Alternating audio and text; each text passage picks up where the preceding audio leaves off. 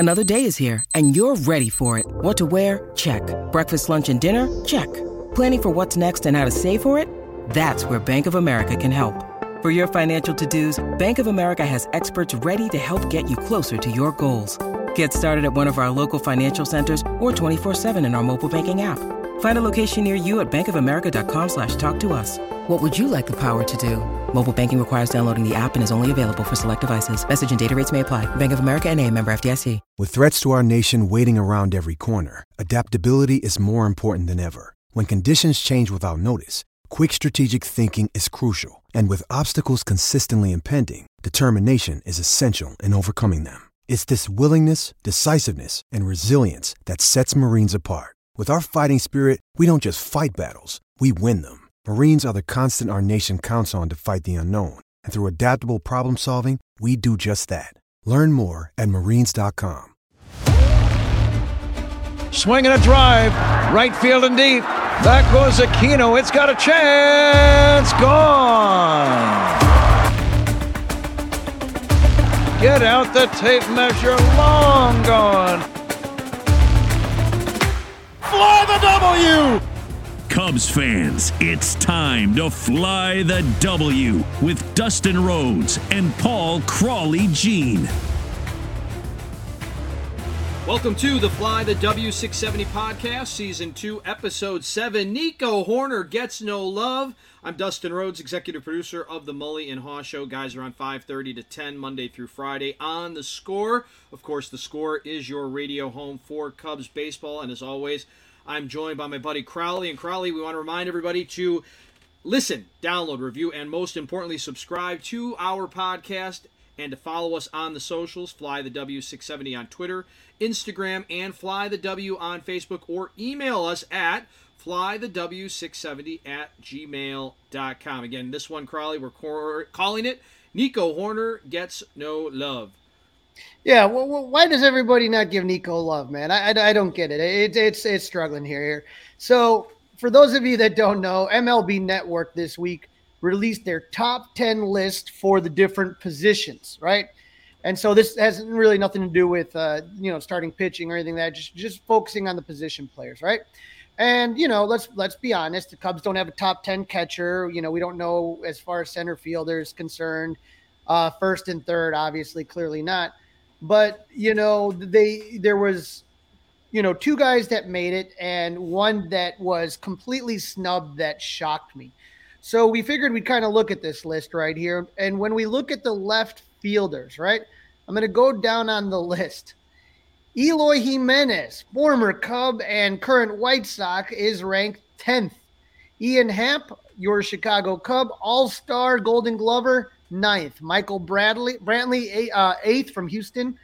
Tyler O'Neill from Saint Louis, seventh. Stephen Kwan from the Guardians is in sixth. Randy Arozarena from Tampa Bay, five. Taylor Ward from the Angels, four. Kyle Schwarber, former Cub twenty sixteen World Series hero, at number three.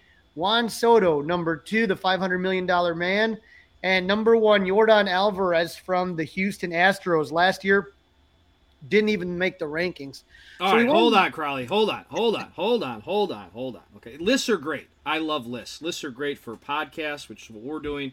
They're great for sports talk radio, which is what I do for my full-time job. But I thought you, it says left fielders, right? So yes. you, you started at ten and worked your way up. And Eloy Jimenez is god-awful. We could just start there. Michael Brantley, Houston. Okay, he's eighth. He was fourth. Number one, Yordan Alvarez, Houston. I- I'm confused. Yeah, I, you know, it, it, they got two uh, guys. They got two guys in the top ten playing the same position. Yeah, yeah, that's what they got. So, I mean, bizarre. Now, I remember when the Cubs traded. It was the big trade: Eloy Jimenez for and uh, Dylan Cease for um, trading for Jose Quintana. And I never had a problem with trading Eloy Jimenez. And the reason I didn't, Cease made me nervous. I didn't think that should have been a throw-in. Um, but Eloy made me nervous, or, or Eloy I was never worried about at the time because there was no D H in the National League. If uh, where I sit, my season tickets are on the uh, left field side, upper deck, first row. So I have seen my share of phenomenal left fielders, and I've seen my share of bad left fielders.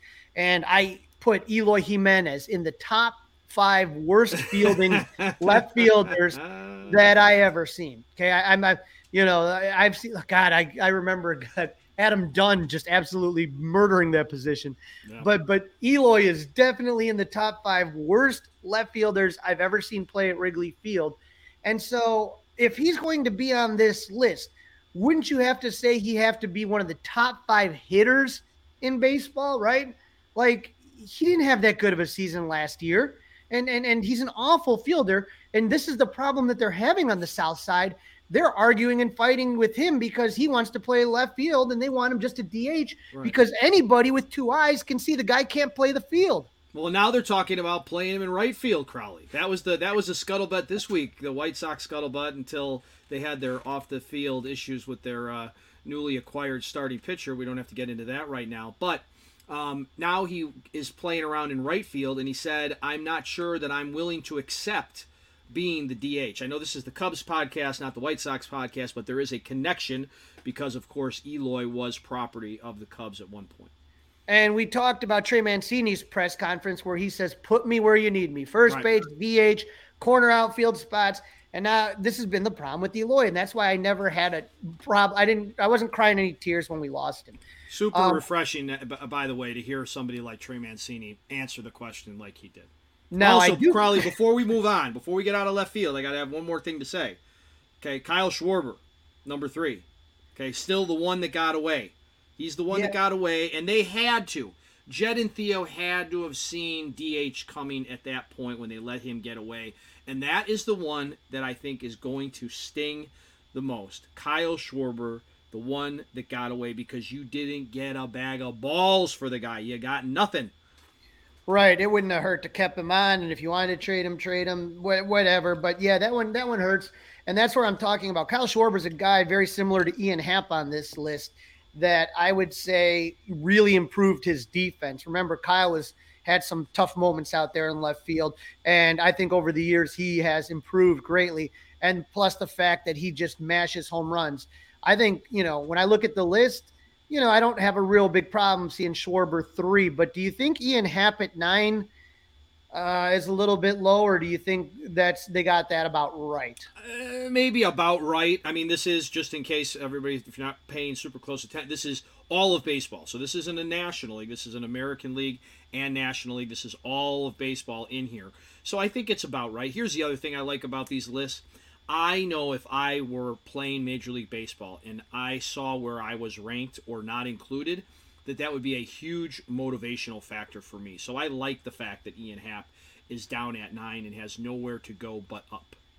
Absolutely. And so we move on to the shortstop list, which Cub fans should be very interested in, as that was a position that we talked endlessly about, as there were four shortstops on that free agency. Number ten, Wander Franco with the Rays. Number nine, Tim Anderson from the White Sox. Eight, William Adamas from the Willie Adamas from the Brewers. Seven, Bo Bichette from the Blue Jays. Number six, Dansby Swanson, new free agent for the Cubs. Number five, Francisco Lindor for the Mets. Number four, Corey Seager of the Rangers. Three, Xander Bogaerts, formerly of Boston, now with the Padres.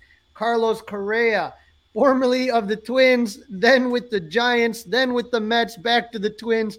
And number one, Trey Turner, formerly of the Dodgers, now with the Phillies. So the big free agent acquisition for the Cubs, number six, Dansby Swanson. How do you feel about that one there, Dustin? My my initial reaction is I'd like him to be a, a tad bit higher, especially with uh, Xander Bogaerts being third on that list. Um, and I guess if I look at the, you know, I mean, Trey Turner belongs where Trey Turner's at. And I never thought that that was a possibility for the Cubs. I didn't think Trey Turner was ever going to be a Cub. Um, I was all in on Xander Bogaerts um, at the start. And so, I mean, the initial reaction is the Cubs got the fourth best shortstop in a four-person class, and some people said, including me, at the beginning, knee-jerk, and I'll use jerk as the key word there, that Swanson maybe shouldn't even have been involved in the top three, like being mentioned in the same breath with Turner, Correa, and Bogarts. And that's how this list supports what I said. But um, after seeing the press conference, after learning more about Dansby Swanson, and I think what they're not taking into account here, Crawley, is the shift. And I think Dansby Swanson, and I agree with what Jed Hoyer said, not only on six seventy The Score, but also at CubsCon, you know, the Dansby Swanson of these guys is a guy that's going to stick at shortstop for a long time. You're not going to have to move him to third base, a corner outfield spot, or D H. Like, he's going to embrace and take on that position. Now, now a couple of things to kind of think about is these lists never take a look at intangibles. Do you get what I'm saying? So yeah. As far as leadership, stuff like that, th- th- that's not included here. So here's the other thing that I kind of pulled up here, and for the podcast readers, I'll listen to this. If you look at the splits with Dansby Swanson, his career splits, they they split it up the first three years and the, and the second three seasons he's played. From twenty sixteen to twenty nineteen, if you combine it, he was two forty-five average. twenty twenty to twenty twenty-two, two sixty-five. So you see a twenty-point jump in the last three years. On base, three eighteen to three twenty-four. It's up there, but here's, if you're going to really talk offensively about the issue with Dansby Swanson, a lot of swing and miss, okay? That's kind of an issue that he has. Slugging, twenty sixteen to twenty nineteen, three eighty-five. Slugging in twenty twenty-two to twenty twenty to twenty twenty-two, four fifty-one. So as you're kind of looking at these numbers here offensively, what you're really looking at is a guy in the last three years who's improved greatly and had his best season offensively last year when he hit twenty-five home runs, scored ninety-nine runs, finished with a one fifteen O P S plus. Okay.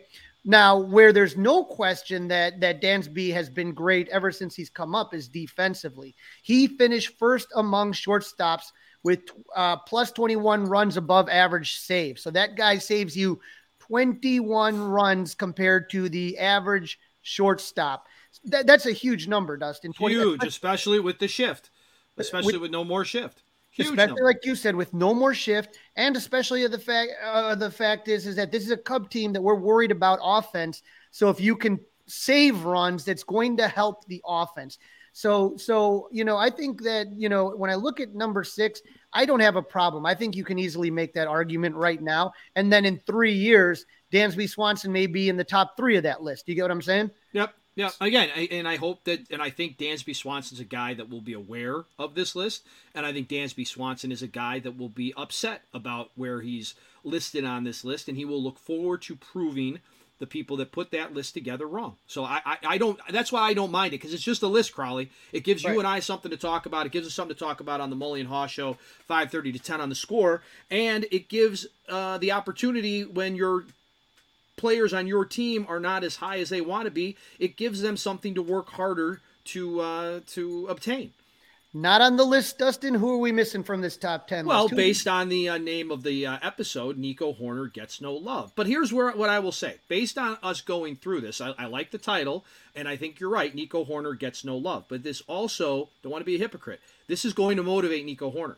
And Nico mm-hmm. Hoerner shouldn't be listed in the shortstop. This goes back to what I said about left field. So the Astros have two left fielders listed. Okay, if Nico Hoerner was listed, I would say the same thing. Nico Horner's not going to play shortstop for the Cubs unless there's a, a terrible injury to Dansby Swanson. It's just not.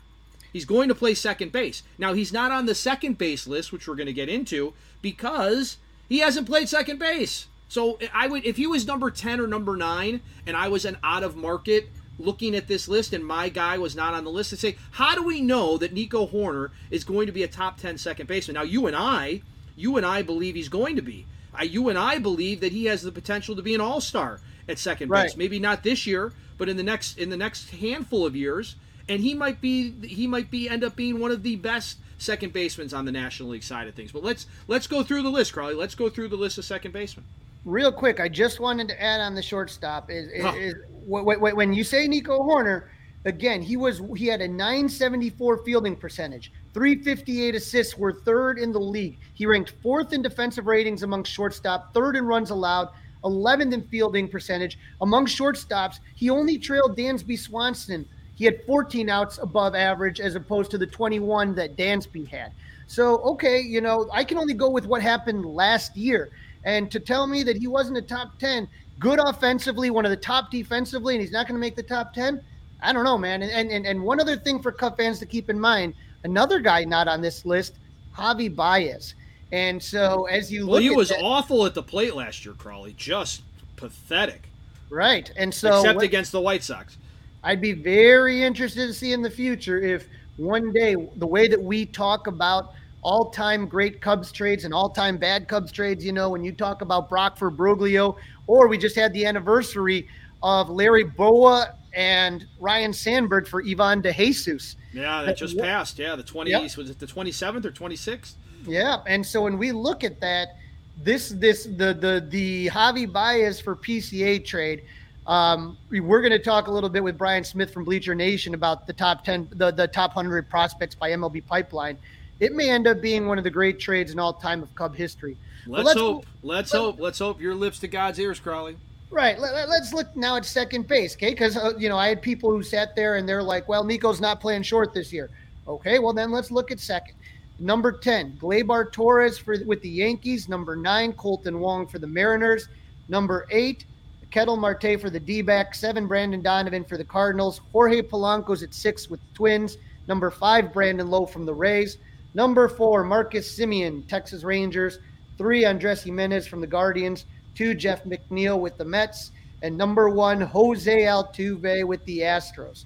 So I guess my, my whole point here, Dustin, when I'm kind of looking at this right now, is, is that you're telling me, okay, well, you know, this was based on last year and not coming up. To, to say that Nico's not a top ten second baseman, we know he was a Gold Glove nominee prior. We know what he's hit. It's not like he's playing second base for the first time. So he's not a top ten shortstop and not a top ten second baseman? I don't know. Well, I guess the question is, and it maybe we maybe we need to check in with M L B Network and, and talk to the people that were behind this list. So this was this list based on last season? Is it based on projecting this season? Is it a mix between last season and this season? Because that might give us a clearer indication. But I have a good feeling that this time next year, uh, season three, episode seven, um, that Mister doesn't get any love, Nico Hoerner, will be in this top ten list. And, and and I get what you're saying, but in that case, if it's if the projections are based upon last season, then Nico's a top ten shortstop. If the projections are ba- or if if you're basing this on what you project for the upcoming year, then I think he should be a top ten second baseman. But to, but to completely ignore the guy, I, I, that's fine. I, I'm I'm all about Nico Hoerner revenge season, and I think to me, I think with Nico Hoerner, like like I said, he's a guy that that I think this is going to give him fuel, which is why I like this list. I hope he put both of these on his bulletin board because he, like like I said, I think he is just going to be phenomenal at second base. I think it's the right position for him, and I think in general when we when we come back to here and and and you know when I do you know when we take our post show notes, we'll come back to this like you said next year. And I want to see where everyone's putting uh, Dansby and Nico, seeing where they were ranked this year, seeing where they're ranked after the season's over, because I have a feeling for Cub fans, this is going to be one of the all-time great middle infield double play combination. I'm trying to think whether you're talking about uh, Addison Russell and Javi Baez, or whether you're talking Dunston to Sandberg, or, you know, further back, who knows, maybe you're a guy that like, uh, you know, Don Kessinger and Glenn Becker. I don't know. However you look at it, I think this is going to rank up there in the top, one of the top double play combinations that we're going to see. When you need mealtime inspiration, it's worth shopping Kroger, where you'll find over thirty thousand mouthwatering choices that excite your inner foodie. And no matter what tasty choice you make, you'll enjoy our everyday low prices, plus extra ways to save, like digital coupons worth over six hundred dollars each week. You can also save up to one dollar off per gallon at the pump with fuel points. More savings and more inspiring flavors make shopping Kroger worth it every time. Kroger, fresh for everyone. Fuel restrictions apply. You're listening to the Fly the W six seventy podcast. This is season two, episode seven. Nico Hoerner gets no love. Don't forget to listen, download, review, and subscribe to the Fly the W six seventy podcast. This week, M L B Pipeline released their top one hundred prospects in baseball. And in this segment, Crawley talks to Bryan Smith, prospect expert for Bleacher Nation, about where the Cubs prospects are ranked. Joining me now on the Fly the W podcast, I am here with prospect expert Bryan Smith of Bleacher Nation. Bryan, how you doing today? I'm doing great. Thanks for having me back on. Anytime, my friend. Always enjoy it. Now, I got to tell you, it's been kind of exciting. You know, you know, it's kind of like this like downtime really quick when kind of all the free agency is done and you're waiting for spring training to start and yeah. all these lists start coming out. And uh, one that everyone always kind of has an eye on is, is Baseball America does their top one hundred prospects. And, uh, you know, M L B Pipeline had their own too. So it, it's been kind of interesting. Um, so when we kind of take a look here and they, they did the announcements, I think it was M L B Network did theirs this week. Yep. You had three Cubs pop up there, which were very similar to Baseball America's rankings, the same three guys, just slightly different order. So when you looked here, um, coming in at number ninety-two was Brennan Davis. At number eighty-seven, uh, Kevin Alcantara. At number twenty-eight, Pete Crow Armstrong. Any surprises that there weren't more, or was that pretty much what you expected? That's pretty much, I guess, what I expected. My hope going into the offseason was that the, you know, big national outlets would give a little more respect to what Hayden Wesneski showed uh, in September. I think, you know, he checked the boxes for me that you would look for for a top one hundred guy, but I kind of had the feeling, you know, in October. So just hearing the way that he was talked about, that he would be just on the outside looking in. I think the biggest surprise, though, is probably that uh, on the list that you just talked about is that Kevin Alcantara jumped Brennan Davis for, that was Pipeline's list, right? Yeah, yeah, that was and, M L B Pipeline's list, yeah. So that was a little surprising to me because to me, I would still probably have it be Pete, then Brennan, then Kevin, and I would have the gap between Pete and Brennan closer than with Brennan and Kevin, but that doesn't seem to be how other places are seeing it. Yeah, it seems like he's really getting dinged for the um, fluke injury, you know, and everyone says back injury, not a back injury, nerve injury in the back. Right. So it, it it is shocking to me that he dropped as far as he did. Um, but when you talk about Kevin, what are some things that Cub fans can get excited about when you're thinking about Kevin Alcantara? Yeah, I mean, he's he's so fun. I think uh, what what jumped out to me, I mean, we, when you see him, he's six foot six. He's like lanky as can be. All, you know, I've said before, looks more like a small forward playing basketball than he does, you know, your typical outfielder. But uh, besides just being a phenomenal athlete, he was so advanced as a hitter last year in low A. I mean, being that young in a in a pitcher's ballpark in a tough league, he really held his own. He really excelled there. So I think he's a smart hitter at the plate. His instincts across the board just really blow me away. I mean, he has a great first step in the outfield. He and he takes, you know, tough pitches on the outer half of the plate for for balls, even with two strikes. I mean, he's he's just really like smart, instinctual player. Yeah, and, and you got to wonder too, like you said, lanky. Uh, but you wonder, you know, he's such a young kid. Is he is that body going to fill in? Is he going to be working out more right. and trying to work on, on strength? You know, and, and th- that's the other thing, I guess I wonder, is that you're looking here at the outfield. And when I was at CubsCon, I asked a question about, you know, you got a lot of, you got a glut of outfielders coming, which is not a bad problem to have. But at the same time, you know, like I wonder if any of these guys would you'd put as a D H or a first baseman in the future. You know what I mean? Maybe moving them over or something. I don't know. Yeah, totally. And I mean, the, I even more than it just being a glut of outfielders, it's also like a lot of right-handed outfielders. You know, I mean, there's there's Pete and Owen Casey that are left-handed, but pretty much all the other top outfield prospects the Cubs have are, are right-handed. So you don't want to get into a situation down the line where where you become too right-handed across the board as a team. But you know, again, you know, if these guys all make the major leagues, then that's a problem the Cubs will happily deal with. Yeah. Now, P C A. I think, you know, there, there was no shock. Um, you know, yeah. Baseball America had him at twenty-five after the season and, and, and M L B Pipeline at twenty-eight. So, you know, you're, you're talking about a guy here. But I think what really popped out to a lot of people was the, his defensive rankings. Talk to people as far as the scouting terms, you know, the numbers that they use and where, where what Pete Crow did and why that's so unusual, I guess. Yeah, I think the the fun thing that happened this week was M L B Pipeline came out and said that, you know, not only I think did they rank him as the best defensive player in the minors, but that there was a, a report that there was an eighty being placed on his glove. An eighty is the highest number on the scouting scale. The scouting scale goes from twenty to eighty. fifty is your average. You know, when, when a guy's a seventy, we call him plus plus. So Pete's even above that. Pete's essentially what they're saying is, you know, one of the best outfielders alive. Um, and I think what that does for him as a prospect, what makes that exciting is if you're going to be like a plus ten, plus even twenty outfielder defensively, if you're going to save your team that many runs in a season, then your floor as a prospect is really high because, you know, even if you're a league average hitter, if you're saving the team twenty runs with your glove, you're probably a four win guy. Uh, and so that's what, that's what Pete can do. Pete can, Pete can take his big, like number one strength, ride that. And then if he adds value at the bat, I mean, that then, then we're talking all-star superstar type player. Now, when we talk about the three that made the list, let's talk about Brennan first here.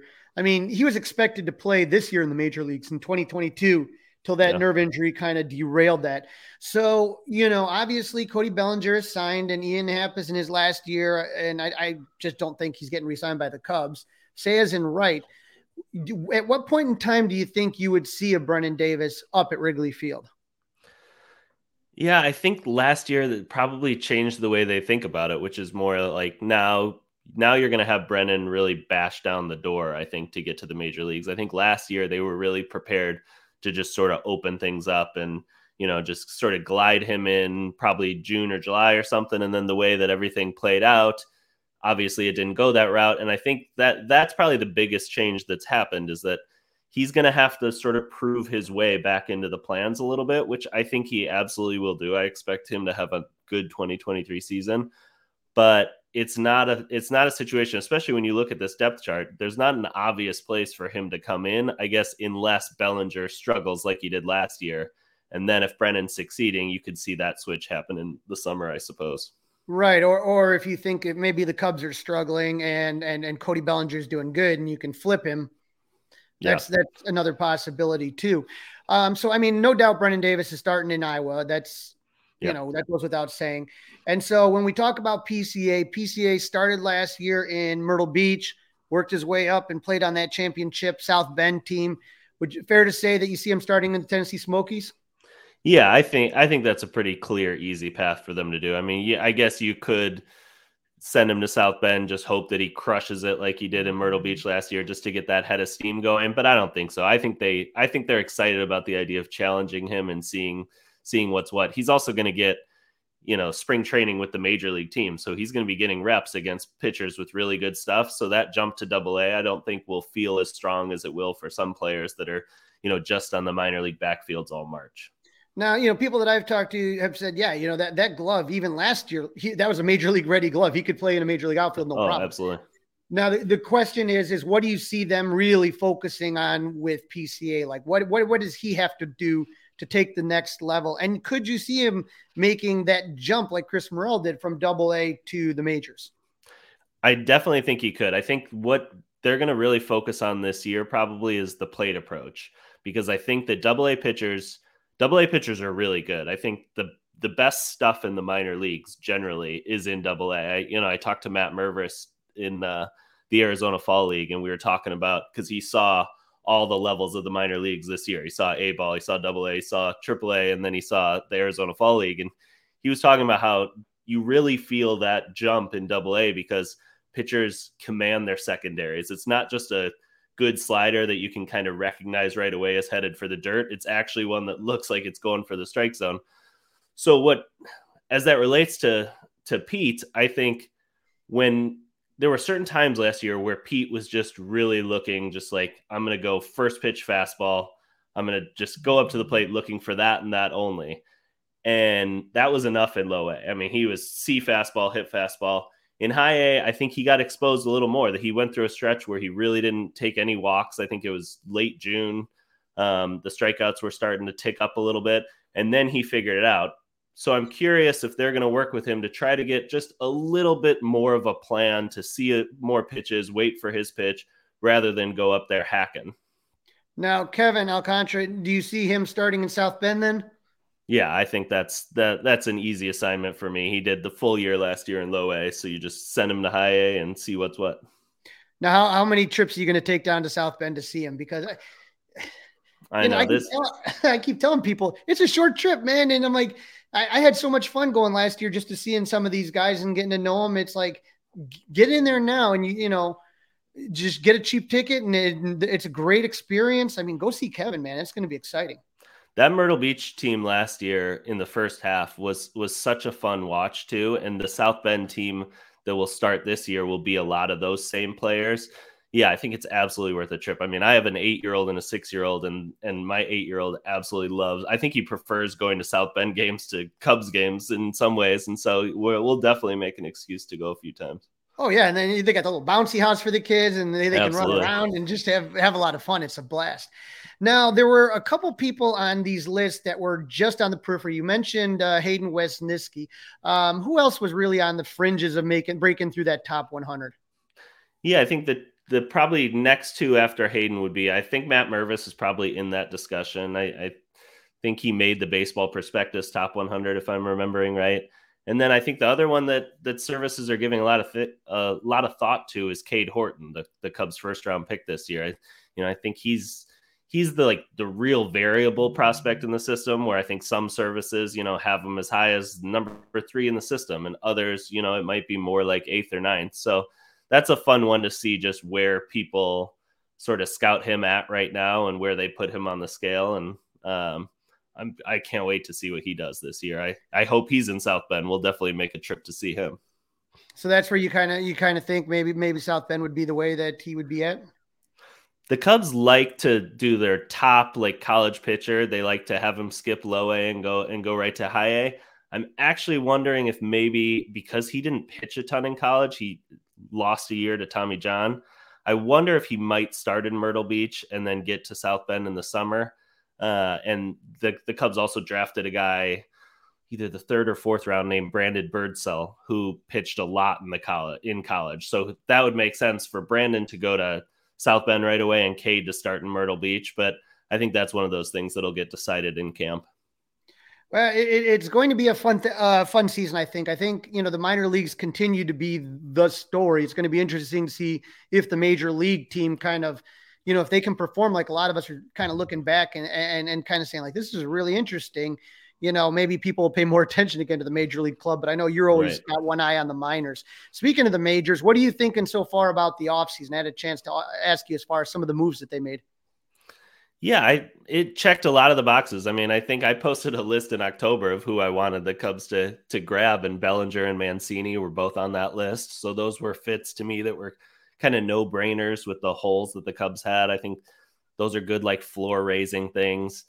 I I would put this Cubs team as, like, you know, an eighty-two, eighty-four win team that, you know, sometimes those, like, talent-level teams win eighty-eight, eighty-nine games just because – you know, a, a few bounces go their way. And sometimes those are seventy-seven win teams. So it, what's, what really jumps out to me about this team is how important those first two and a half months are going to be to sort of set the plan with what Jed's going to do. Because, you know, the difference of this team being five games under on July twelfth and being five games over is going to make a huge difference in what the Cubs decide to do at the deadline and how they start to think about even like the twenty twenty-four season. So it's like, I mean, we, we, we can't throw away those April games. Like those April games almost are more important than they usually are in a normal season this year.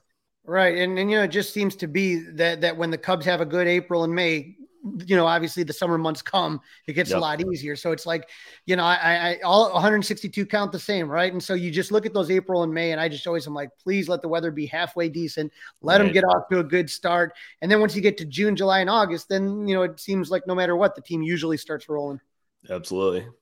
Well, Bryan, where can the listeners follow you on Twitter and, and look up some of your work? Yeah, I'm at Cub C U B Prospects on Twitter. And I write uh, for Bleacher Nation. I write uh, mostly minor league side, but a little major league stuff over at Bleacher Nation. So, yeah, come come check it out. All right, man. And and, and like I said, the prospects, it, it's still going to be an exciting season. So definitely don't take your eye off it. Bryan, appreciate you coming on, and we'll be looking forward to talking to you during the season. Always fun to hang. Take care. This is segment three of the Fly the W six seventy podcast. It's season number two, episode number seven, Nico Hoerner getting no love. And Crowley, don't forget, we want the listeners to listen, download, review, and subscribe to the Fly the W podcast. And let's talk a little bit about the Hall of Fame announcements. We knew this was coming, and uh, we have not podcasted since this was uh, officially released. So let's talk about Hall of Fame versus the Hall of Very Good. Yeah, th- this is where it gets tricky, man. On, on Tuesday, Scott Rolen, third baseman for the Phillies and Cardinals, among other teams, was elected to the Hall of Fame. He's the only player that was elected by the Baseball Writers of America.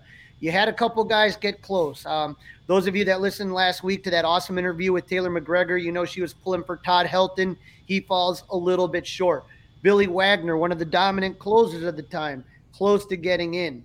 Um, surprisingly, Jeff Kent has officially dropped from the Hall of Fame ballot. ten years, not getting in, and and that's it. Um, also included in the twenty twenty-three class will be Fred McGriff, first baseman for the Blue Jays, Padres, Cubs, and many, many more. Remember that McGriff was elected by the Contemporary Baseball Era Committee, made up of uh, uh, different M L B Hall of Famers and, and front office guys and all that stuff. And the Cubs' very own Pat Hughes is going in as the winner of the Ford Frick Award. So when you look at the twenty twenty-three class, you're going to have Scott Rolen, Fred McGriff, and Pat Hughes going in as a broadcaster. Were you surprised none of the other guys got in, Dustin? No, I'm actually glad none of the other guys got in. And I could be honest, I could say um, that Scott Rolen doesn't deserve to be part of that either. Again, Hall of Very Good, not Hall of Fame. I mean, Todd, when I hear Todd Helton's name, I don't think Hall of Famer.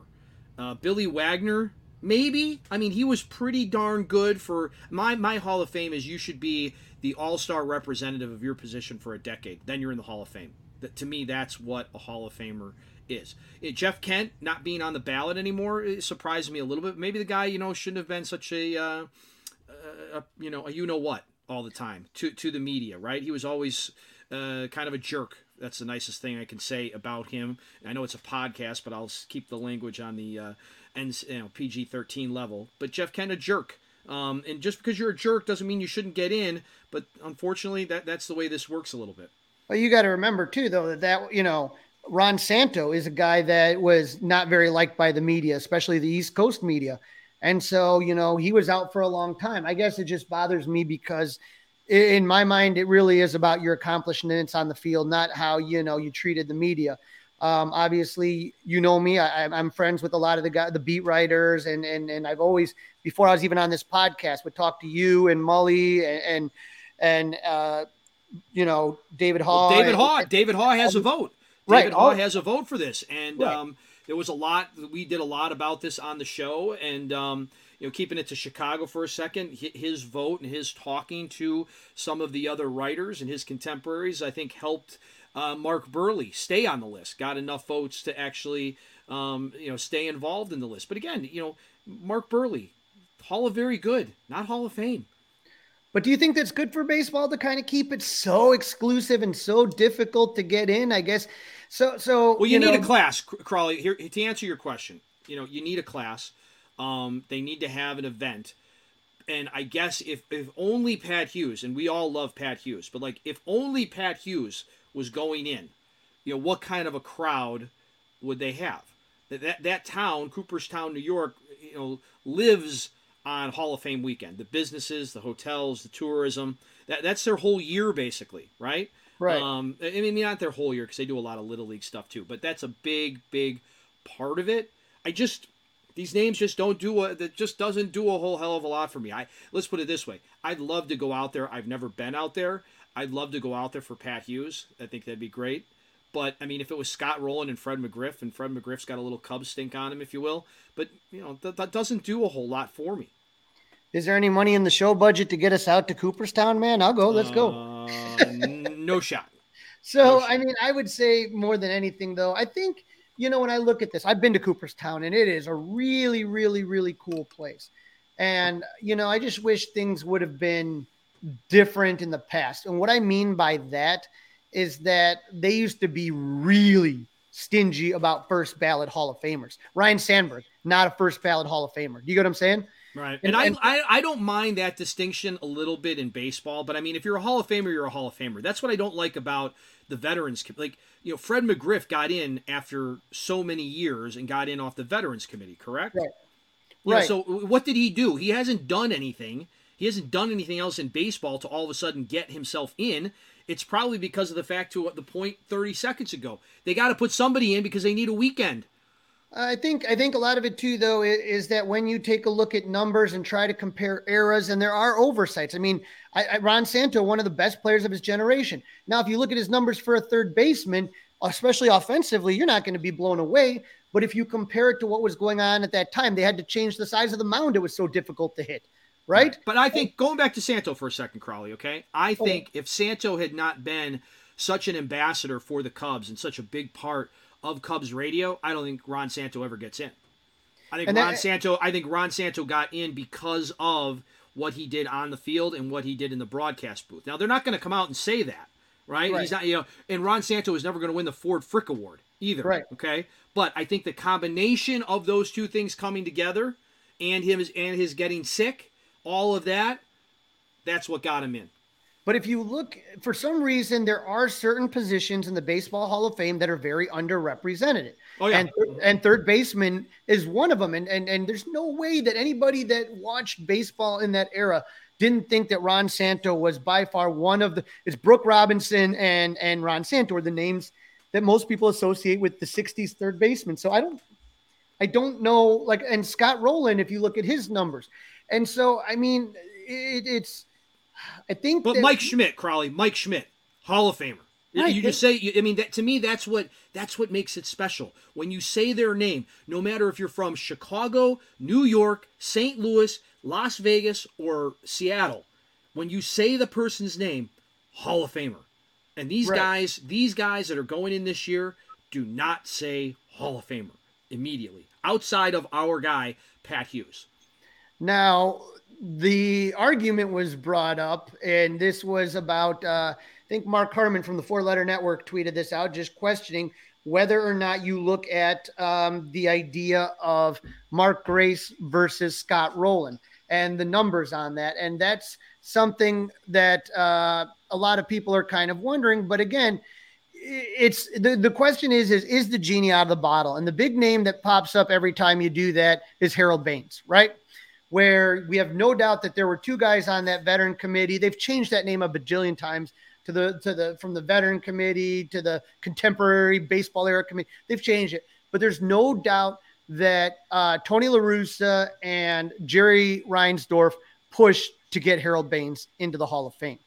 And so I, I guess the question then ends up being is, does that open the door to other players? And and that would be a guy like Mark Grace, who had he is the only person who led the decade in hits, but is not in the Hall of Fame.